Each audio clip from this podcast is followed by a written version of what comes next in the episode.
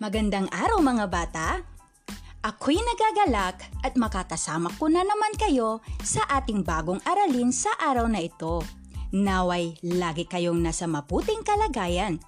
Ako ang iyong teacher podcaster, Leila L. De La Cruz ng Gataran West Central School. Sa araw na ito ay muli ko na naman kayong dadalhin sa panibago at siguradong exciting na aralin na aking ituturo. Handa na ba kayo? Tara na! Mga bata, tumingin niya kayo sa inyong mga paligid. Ano ang inyong nakikita? May nakikita ba kayong mga basurang nakakalat? Ano kaya ang maaaring mangyari sa ating paligid kung patuloy tayong magkakalat? Tama, siguradong magiging marumi ang ating paligid. Maaari ba ninyong ibigay kung ano ang maaaring mangyari kapag patuloy na nagpuputol ang mga tao ng puno sa ating kagubatan? Tama na naman, siguradong makakalbo ito at laging babaha tuwing may malakas na ulan dahil wala ng mga puno na sisipsip sa mga tubig. Ano kaya ang pwedeng mangyari sa ating kalikasan at kapaligiran kung ito'y ating pag-ingatan? Tama! Siguradong magiging malinis ang ating paligid at syempre ang ating kapaligiran. Mga bata, ano ang pinagawa ko sa inyo? Tama! Kayo ay nagbigay ng mga maaaring mangyari o mga hinuha tungkol sa sitwasyong aking ibinigay. Kaya naman ang tanong ko sa inyo, ano sa palagay ninyo ang ating paksa? Tama! Magaling! Ang ating tatalakayin sa araw na ito ay nakapagbibigay ng hinuha sa kalalabasan ng mga pangyayari sa kwentong napakinggan. Alam ba ninyo mga bata na ang pagbibigay ng hinuha, ito ay pagbibigay ng isang prediksyon sa mangyayari gamit ang mga impormasyon at mga pangyayari. Ang pagbibigay ng hinuha ay magagawa lamang ng mambabasa o tagapakinig kung tunay na naunawaan niya ang kanyang binasa o narinig. Sa bawat selection, nagbibigay ng mga pahiwatig ang manunulat na hindi tuwirang sinasabi o ipinapahiwatig. Sa halip, ito ay binibigay ng implikasyon. Kung ang bawat pahiwatig at implikasyon na ibinigay ay unawaing mabuti, kayo ay siguradong makapagbibigay ng makabuluhang hinuha. Upang mas lalo pa ninyo itong maintindihan at talaga naman makapagbibigay kayo ng isang makabuluhang hinuha, makinig kayo at ating babasahin ang isang kwento. Ang kwentong ito ay pinamagatang Ang Batang Tamad na isinulat ni Ginang Leila de la Cruz.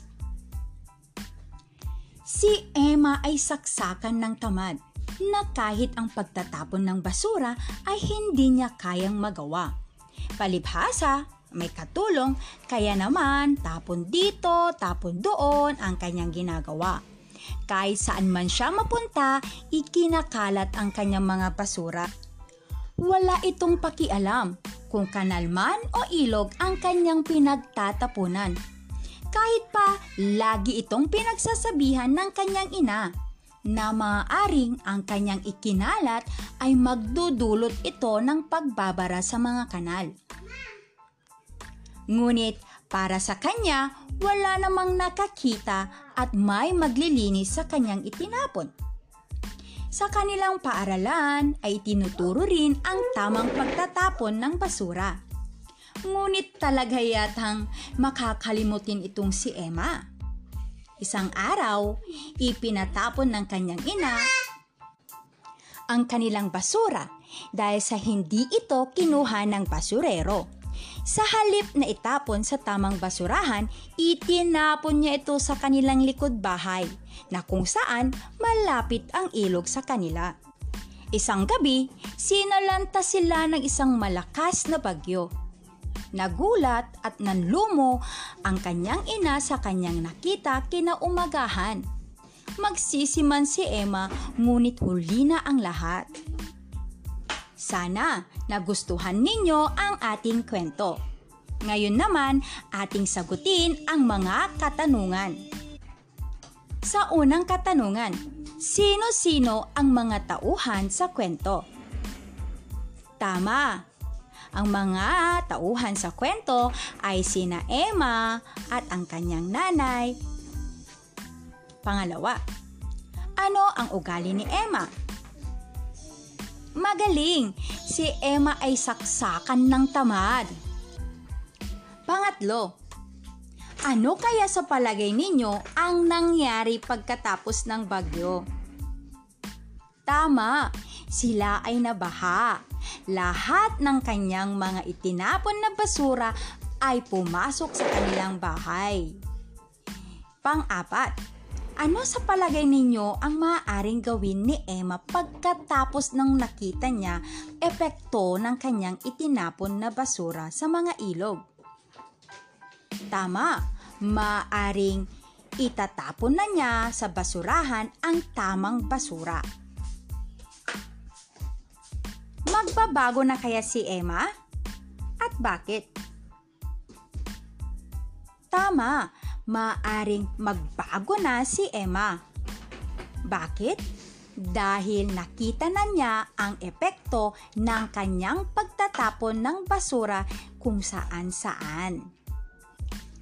Halina't ating linangin Aking babasahin ang maikling selection at ibigay ang iyong mga hinuha sa maaaring kalabasan ng aking mga babasahin. Una, ang guro nila Nicole sa English na si Ginang Maricel de Leon ay nagsabing may pagsusulit sila kinabukasan. Ngunit mas inuna pa niya ang maglaro kaysa sa mag-review. Ano kaya ang maaaring mangyari? Pangalawa, sa isang bayan ng Ilocos, may isang lalaki na nilalayuan ng mga tao dahil siya ay napakaitim. Dahil dito, laging malungkot ang lalaki at laging nag-iisa. Isang araw, lumapit ang isang babae sa kanya. Laking gulat ni King nang kausapin ito ni Princess. Kumusta? Ako nga pala si Princess. At ikaw? Tanong ng babae. Ako si King. Bakit mo ako kinakausap? Hindi ka ba natatakot sa akin? Tanong ni King kay Princess. Hindi, nais kitang maging kaibigan. Ani ng babae. Diyan naman ako hindi naniniwala. Ang sabi ni King. Ayos lang kung ayaw mong maniwala. Sa tingin ko kasi, mabait ka at alam kong malungkot ka. Kaya bakit ako matutulad sa kanila na lalayuan ka? Kaya nais kitang maging kaibigan. Ani ng babae. Pangatlo, Isang araw, naglalakad si Emmanuel pauwi sa trabaho. Laking gulat niya nang marinig ang mahinang iyak ng bata.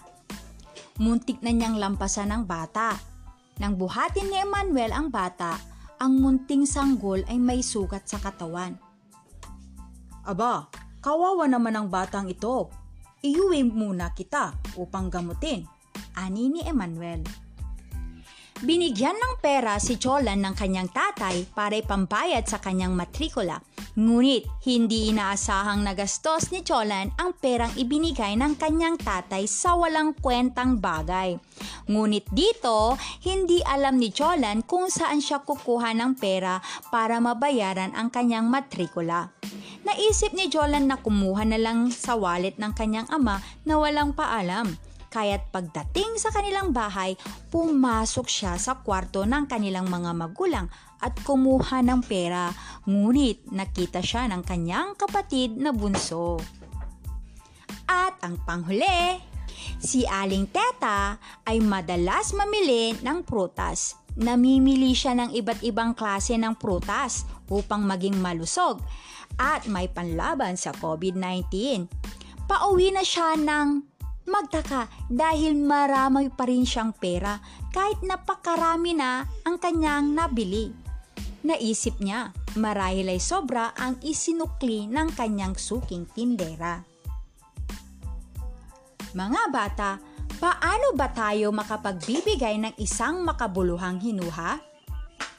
Tama, makapagbibigay tayo ng isang makabuluhang hinuha kung lubos nating maunawaan or nauunawaan ang ating napakinggang kwento o ating binasa. Isang leksyon na naman ang ating natapos. Sa mga iyong katanungan, maaari ninyo akong i-text sa numerong 29 26 84 51 225 o kaya pwede rin nyo kayong magdala ng email or magpadala ng email sa aking email ad na leiladelacruz001 at depet.com.ph o kaya maaari rin ninyo akong i-message sa aking messenger sa aking FB account Leila De La Cruz. Hihintayin ko ang inyong mga katanungan tungkol sa ating napag-aralan sa araw na ito.